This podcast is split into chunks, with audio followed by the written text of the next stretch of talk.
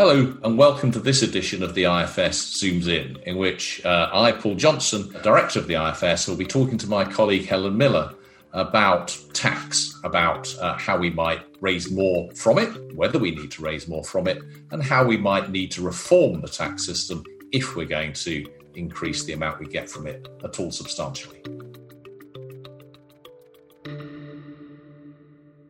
We obviously uh, are in a world now where the deficit is enormous, the biggest it has ever been outside of the last two world wars, and an economy that's probably going to be significantly smaller for some time to come, and demands on spending for health, social care, education, and much more besides, which are not going to go down, they're likely to go up. So that's why we're talking, and the Treasury appears to be talking, and the press is talking about the possible need for tax rises.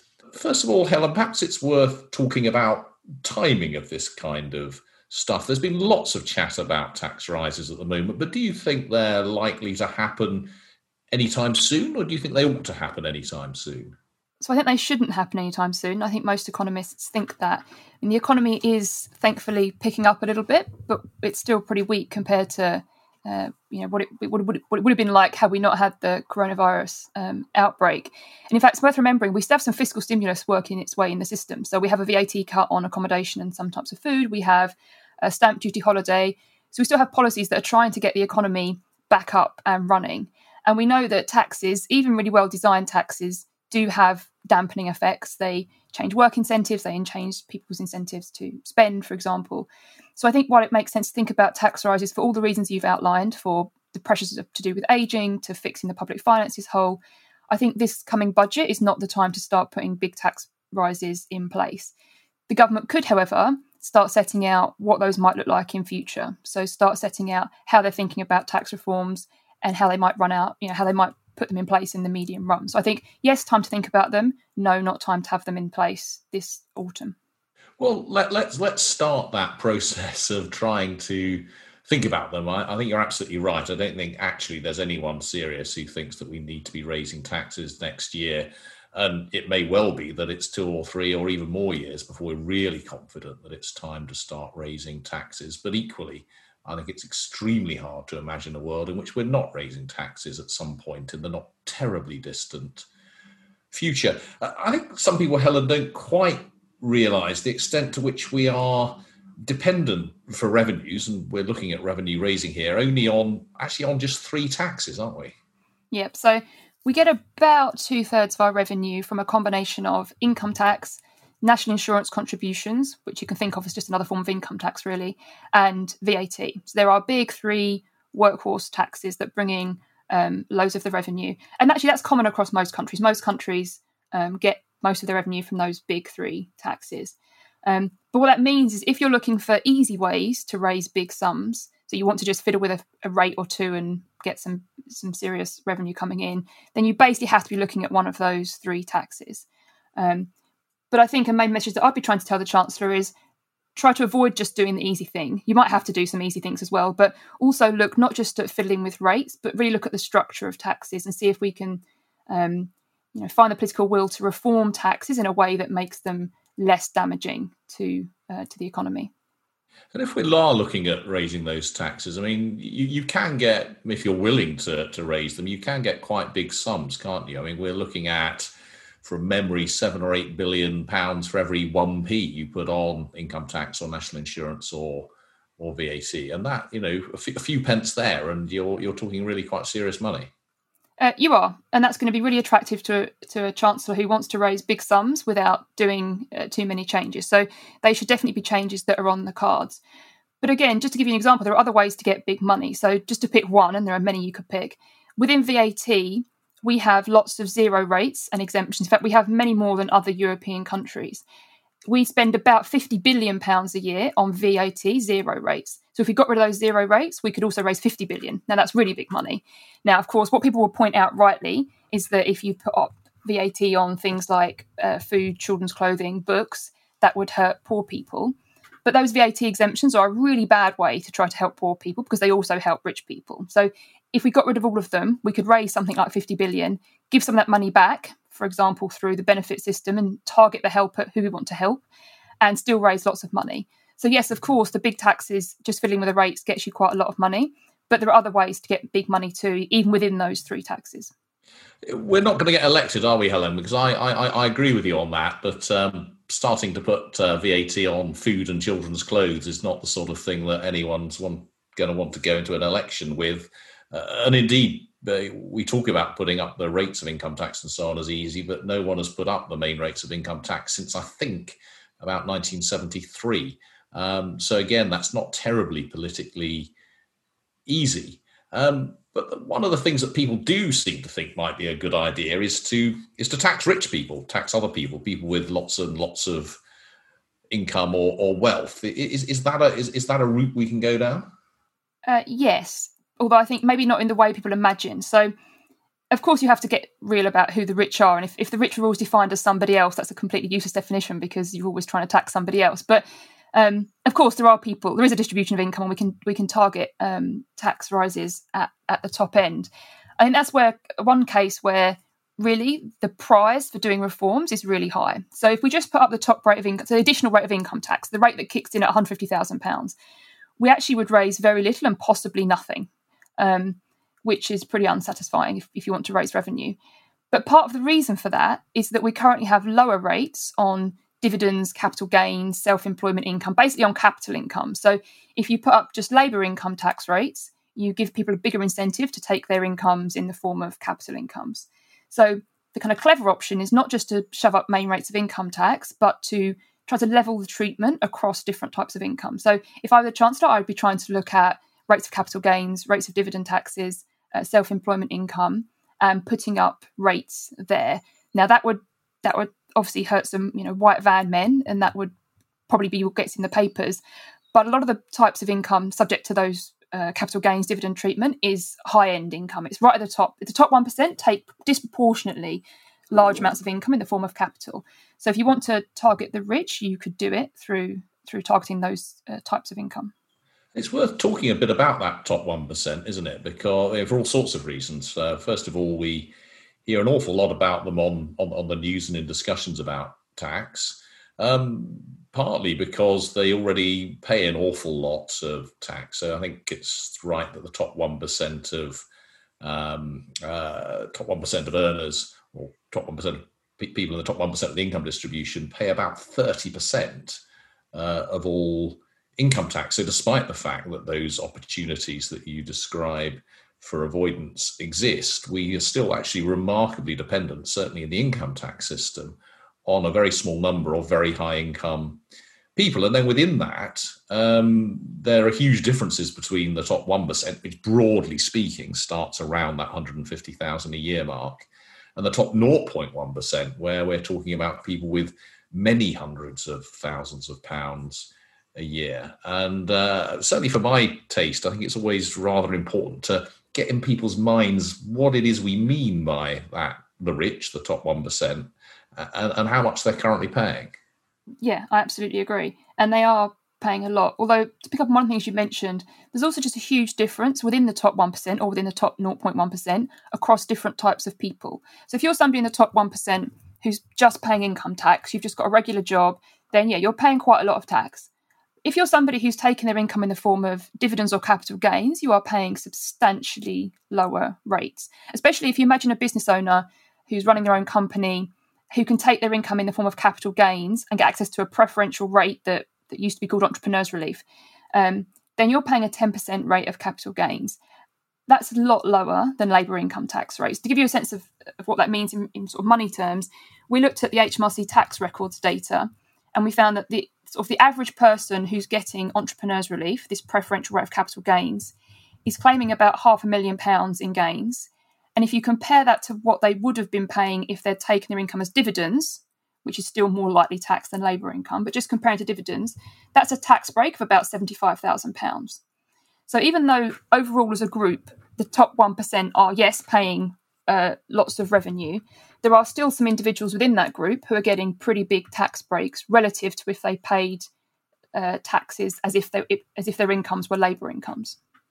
That's enough to make the blood boil of uh, anyone who's paying uh, income tax, uh, national insurance in the normal way. And it's one of those things I think which makes people extremely angry for a very good reason. Um, it's remarkable, though, that we've gone for years and years with this situation where people who take their income, as you say, as capital gains or as business income pay much less tax than people, you know, the, people like you and me who earn our um, uh, earn our money from an employer.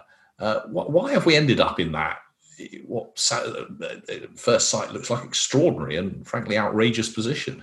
I think it's because there's a there's a real perceived tension among you know the whole policymaking community, including politicians and civil servants, about capital taxes. So on the one hand, most people recognise that it's unfair that some people just get lower tax rates because they can take their income in capital in the forms of capital, and that's that sort of suggests you want higher rates.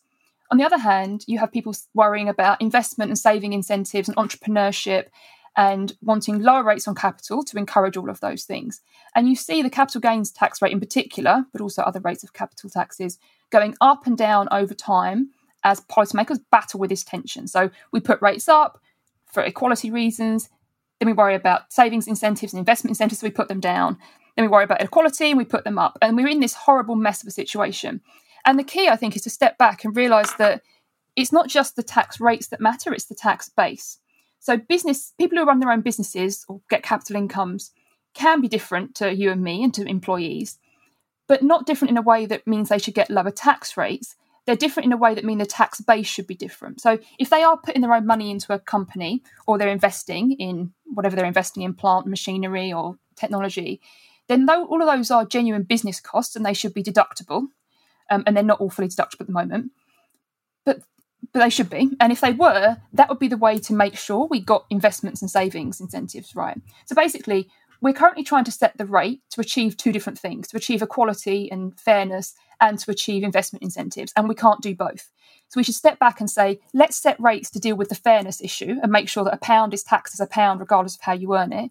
And let's fix the tax base to make sure that we don't distort investment incentives. We, we can have our cake and eat it. We just need to to fix the tax base and stop fiddling with rates. Um, but until we realise that, we'll be in this horrible situation of, of using rates to try and achieve two goals and failing at both.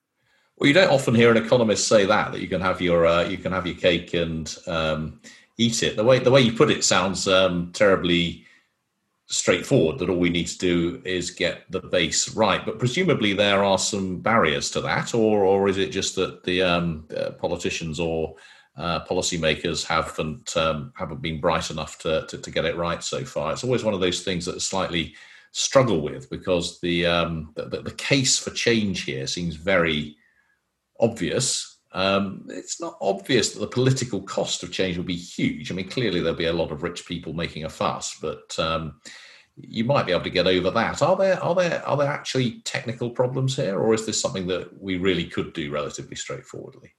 So I think there are there are some kinks and some issues, but first order, no, we could do this. And in fact, the kinds of changes I'm suggesting are either ones that we've had in the past in the UK system, so for sure we can do them, or other countries run them. So it would be, uh, you know, what I'm suggesting is pretty technical and it would get into the weeds and it would be a fairly large change in some cases. So it would be a bit unfamiliar and people wouldn't like that. But we could pull off a much better system than we're pulling off at the moment. I think what holds it up is partly the unfamiliarity, and people don't necessarily like change, and don't um, you know necessarily like uh, having to deal with a new system. It's also the reality that what I'm suggesting is effectively for those people running genuine businesses, there'd be sort of two offsetting effects. On the one hand, you'd get a more generous treatment through the tax base that genuinely recognised your business costs, but you'd face higher tax rates. So there'd kind of be a give and a take for those people who are basically just getting labour income, they're not doing any investment, they're just they're just working, then for them this is just a straight tax rise.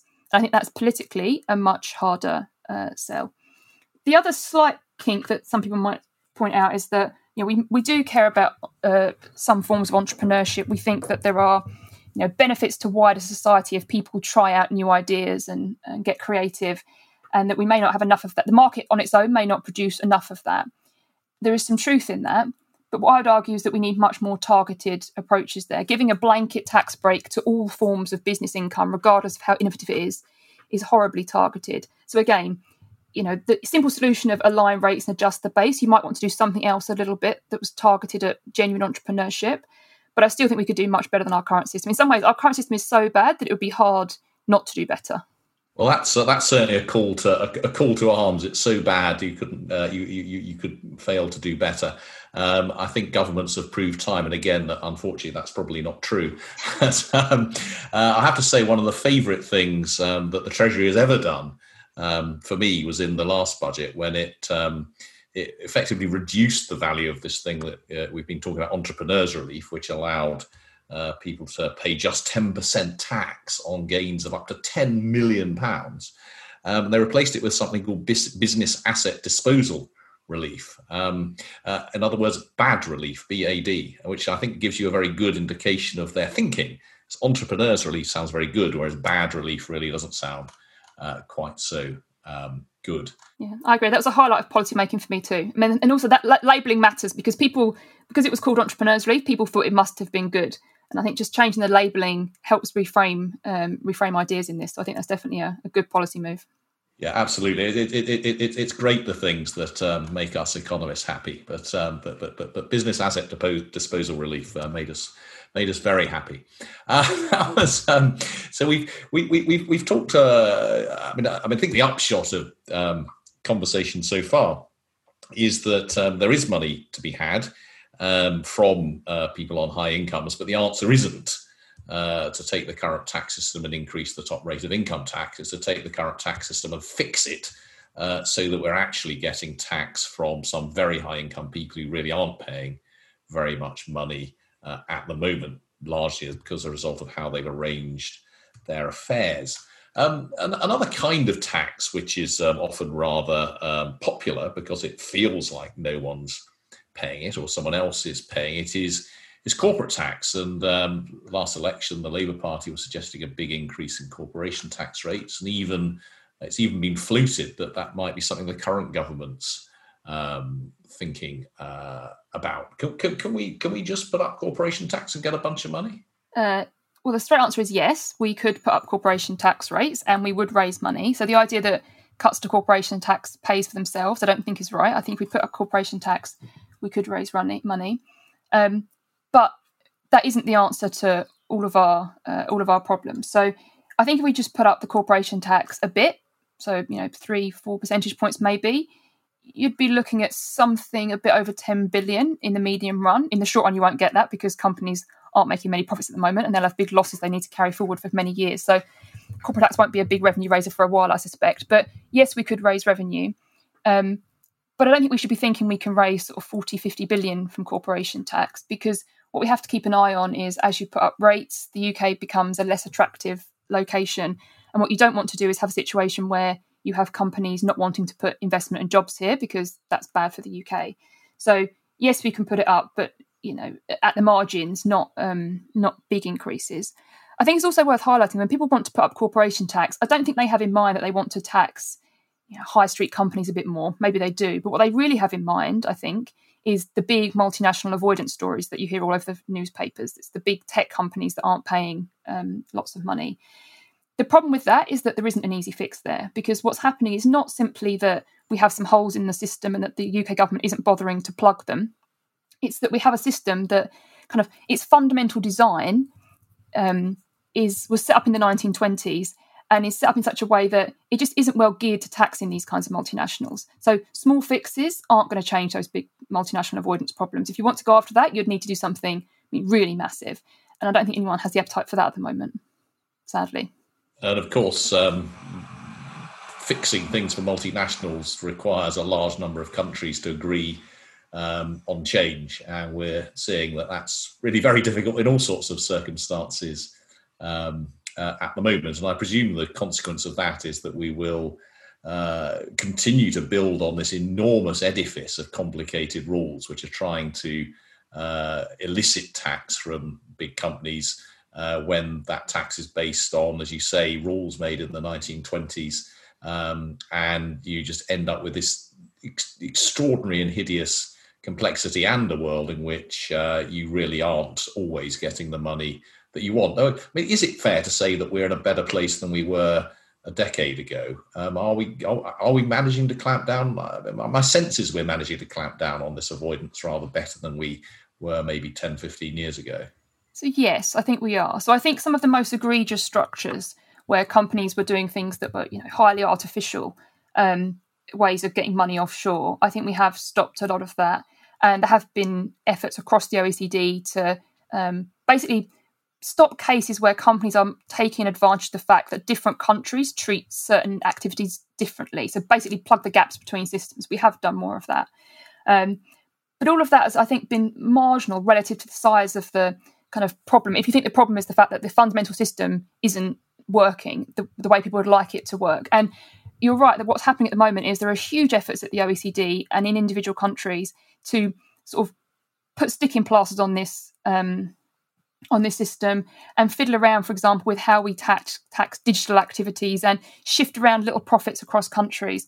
But when you look at the revenue sums of the schemes like the digital services tax um, or the uh, diverted profits tax, I mean, the diverted profits tax brought in about 400 million. That is tiny compared to either the scale of uh, multinationals' activities or the scale of UK revenue. So we really are talking about small issues round the edge um, that aren't really going to move move the dial. And as you said, partly it's because countries are struggling to coordinate on something big. Because if you had a big change, there'd be winners and they would love it, and there'd be losers and they would hate it and not go for it. So when we're talking about moving where profits are taxed from one country to another country, that is hard.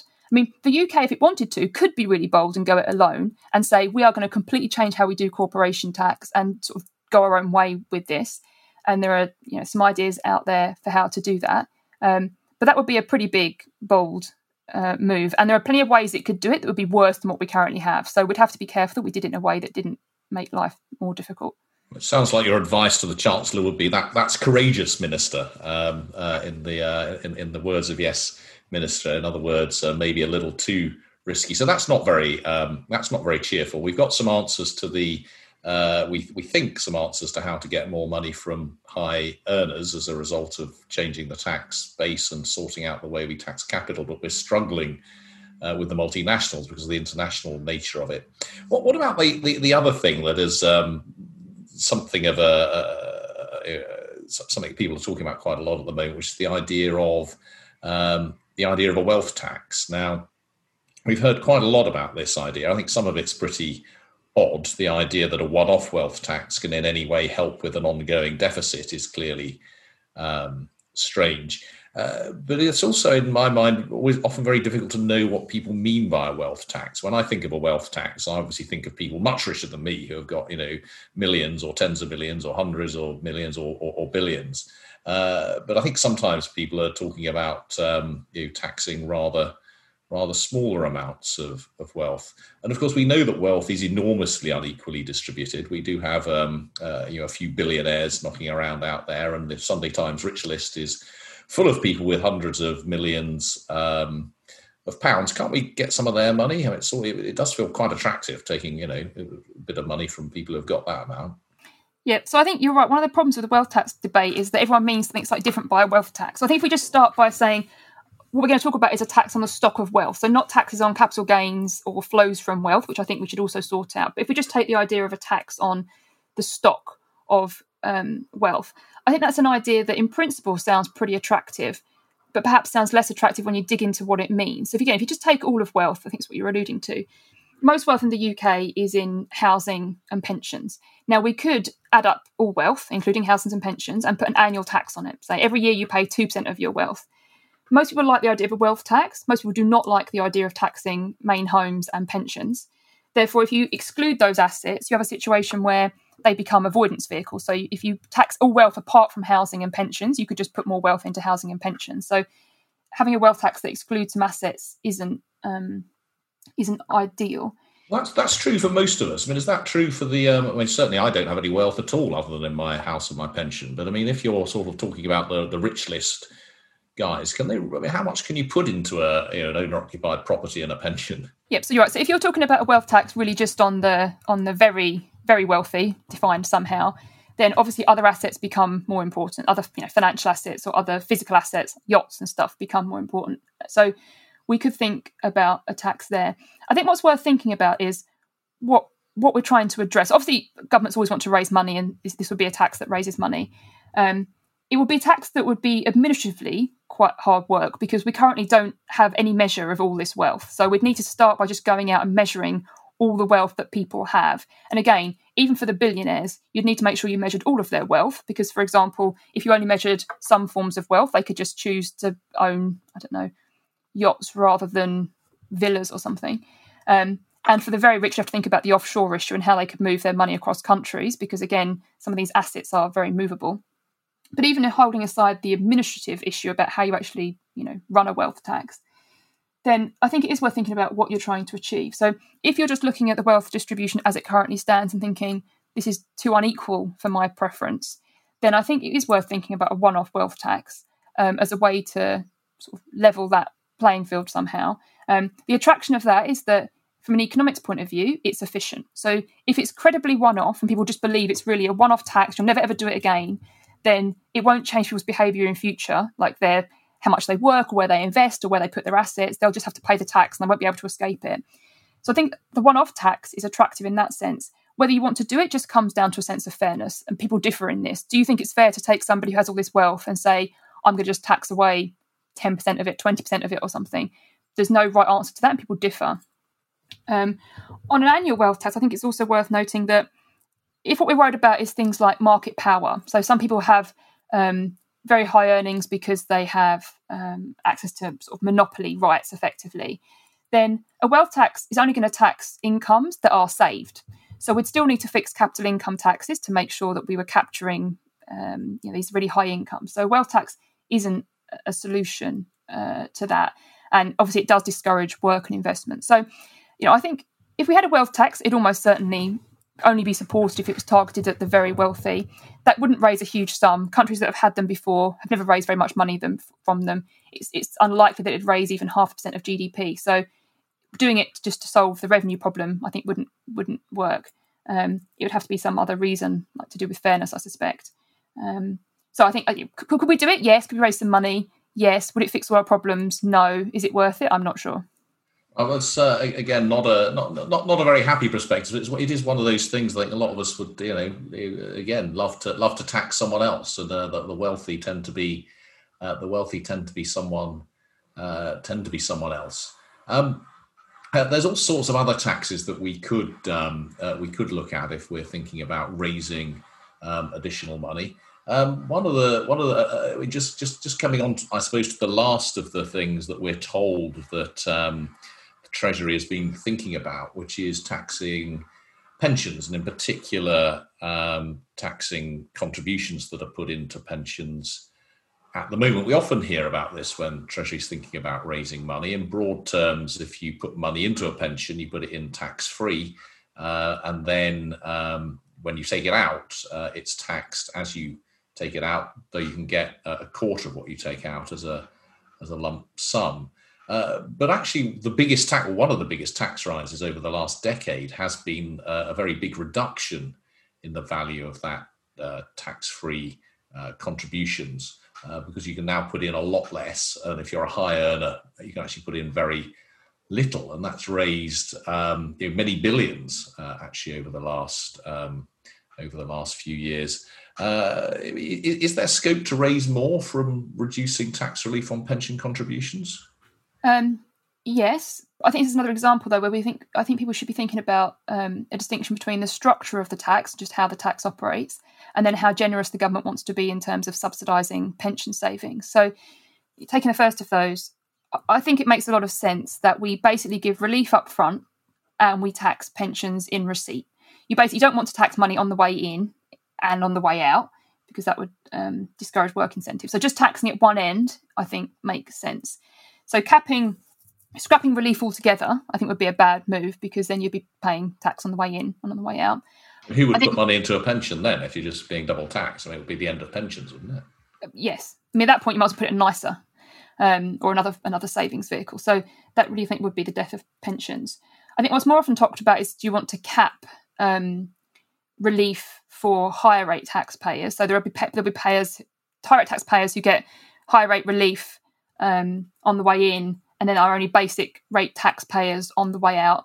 I think there are you know, people who disagree about that reasonably, people have different views on that.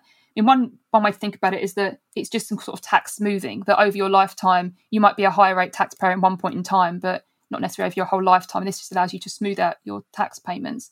Um, so I think there are different arguments there. But I think you know if we're gonna if you wanted to get more money out of pensions, then for my money, it would be better to look at things like the twenty five percent uh, lump sum tax free. We could reduce how much is tax free, um, or other quirks like I think if you die before seventy five, you can pass on your pension completely tax free, which seems to be um, bizarre. So I think there are, there are ways to raise money through that system, but personally, I wouldn't go for reliefs first. I'd go for other bits of it. Absolutely, there are some real absurdities in the way that pensions are are taxed, uh, not least the fact that um, uh, personal pensions are actually, uh, if you really want to avoid tax, they're, they're, they're effectively a very effective um, inheritance uh, mechanism, uh, which is not what pensions are supposed to be at all. Uh, what you say about um, tax-free lump sum, I think, is very interesting and raises one of the, I think, the most difficult issues in taxation, which is this idea of so-called retrospection. So the uh, if you were to start from tomorrow, um, if you were to abolish from tomorrow uh, tax free lump sums, I think you would have a lot of people saying this is completely unfair. I saved my money in a pension expecting to get this tax free lump sum, and now you have illegitimately um, taken it uh, uh away from me. Uh, of course, if you don't do it straight away, you only do it for new contributions, then you don't start getting significant money for decades. Um, to come. And people make similar arguments against wealth taxes and so on. Uh, I do, though, think that these arguments can be overblown. The fact that um, VAT went up in 2011 meant that you know I might have been saving money intending to buy a fridge in 2011, and then I had to pay more. Equally, the fact that um, tax relief on pension contributions have gone down, I think, arguably, is a retrospective tax on people who were intending to save uh, in a pension um, uh, over the next um, over the next few years. Uh, the last thing I think it's worth saying on pensions is that, of course, pensions in payment have been largely exempt from any tax um, increases. It's just the generation who are putting money into pensions who have seen these uh, tax rises. So I think that introduces all sorts of um, unfairnesses uh, in the system. Uh, but we could, uh, I think, we could talk about the ethics of this uh, for uh, for a very long time. So, Helen, um, in sum, uh, there is money to be had um, in the tax system, but it's not easy.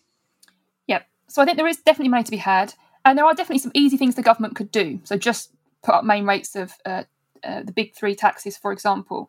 But I think a much better thing to do would be to reform taxes. And the good thing about that is you can pick any tax, and they all have room for improvement.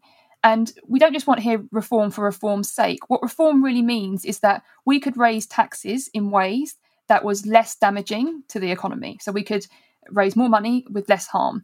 That's a good thing to do even in normal times. But at a point in time where our economy is on its knees and we're trying to recover from, you know, this massive crisis, it seems particularly important to try to reform taxes in ways that we can um, get more money with less cost. So yeah, pick any tax, reform it, um, and of course they haven't got to do it uh, all overnight. They could start putting in place, the government could start putting in place plans this autumn in the budget that says over the next four or five years, here's how we're going to take some um, meaty bits of tax, do some serious reforms, and be in a position in five years' time where, yes, we're raising more revenue, but we're raising more revenue from a better tax system. Well, there you have it. We can make the tax system better. Uh, we can get some uh, people on higher incomes to pay more um, we can't very easily simply load it onto the wealthy uh, and big companies. Uh, we're probably all going to end up having to pay a bit more in the long run. But this uh, issue of tax uh, is going to run, run. I'm sure Helen and I and others will be talking about it on the IFS Zooms In and in much else that we do over the next months and years. But for now, uh, that is uh, the end of this episode. And if you did enjoy this episode, please hit subscribe and rate us. You can always stay on top of our latest work by visiting www.ifs.org.uk. Stay well, and we look forward to speaking to you again soon.